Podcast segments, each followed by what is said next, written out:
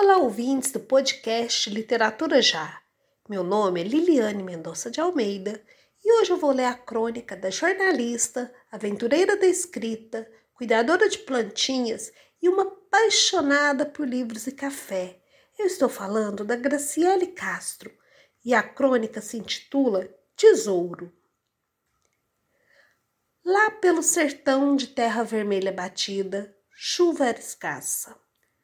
Quando vinha, derrubava casa, inundava horta, plantação e sumia com a criação.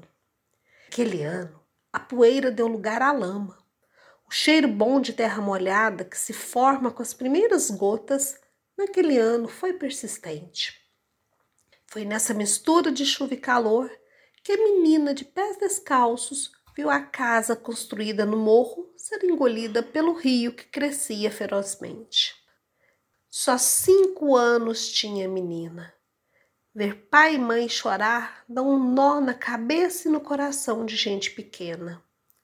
Uma pontada de tristeza ela sentiu ao ver a boneca, a única que tinha, presente de Dona Augusta Benzedeira, afundar nas águas turvas. Mas a alegria de criança é brasa, resistente, ressurge. Passar uns dias na casa da madrinha era motivo de festa. A menina não entendia as lágrimas e cara emburrada que gente grande tinha. O quintal da madrinha tinha pé de manga, maracujá doce e goiaba vermelha.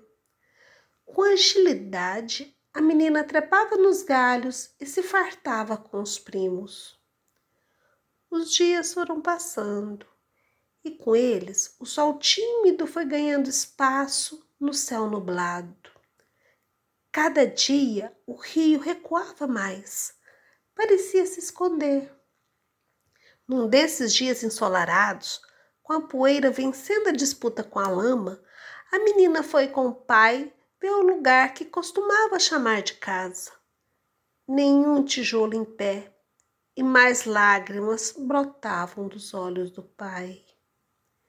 A menina correu por onde costumava passar as tardes brincando, à procura de suas coisas. De repente, algo enterrado na lama reluzira com o sol que brilhava ressurgido no céu. Puxando com força aquele pedaço de vidro brilhante, a menina ergueu uma garrafa do tamanho do seu antebraço. Limpou na camisa, já pensando na reprimenda que levaria da mãe.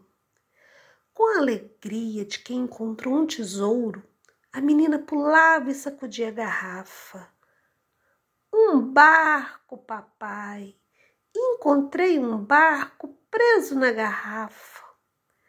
Ao virar para a menina, que levantava a garrafa acima da cabeça como um troféu, o pai abriu um sorriso que ela não via há dias.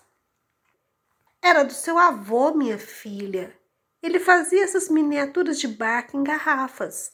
Achei que tivesse perdido para sempre.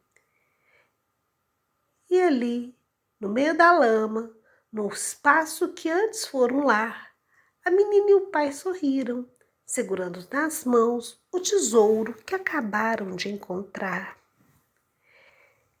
E essa foi a minha participação no podcast Literatura Já. Lembrando vocês que sempre temos textos incríveis lidos por algum de nós aqui do canal. Até a próxima!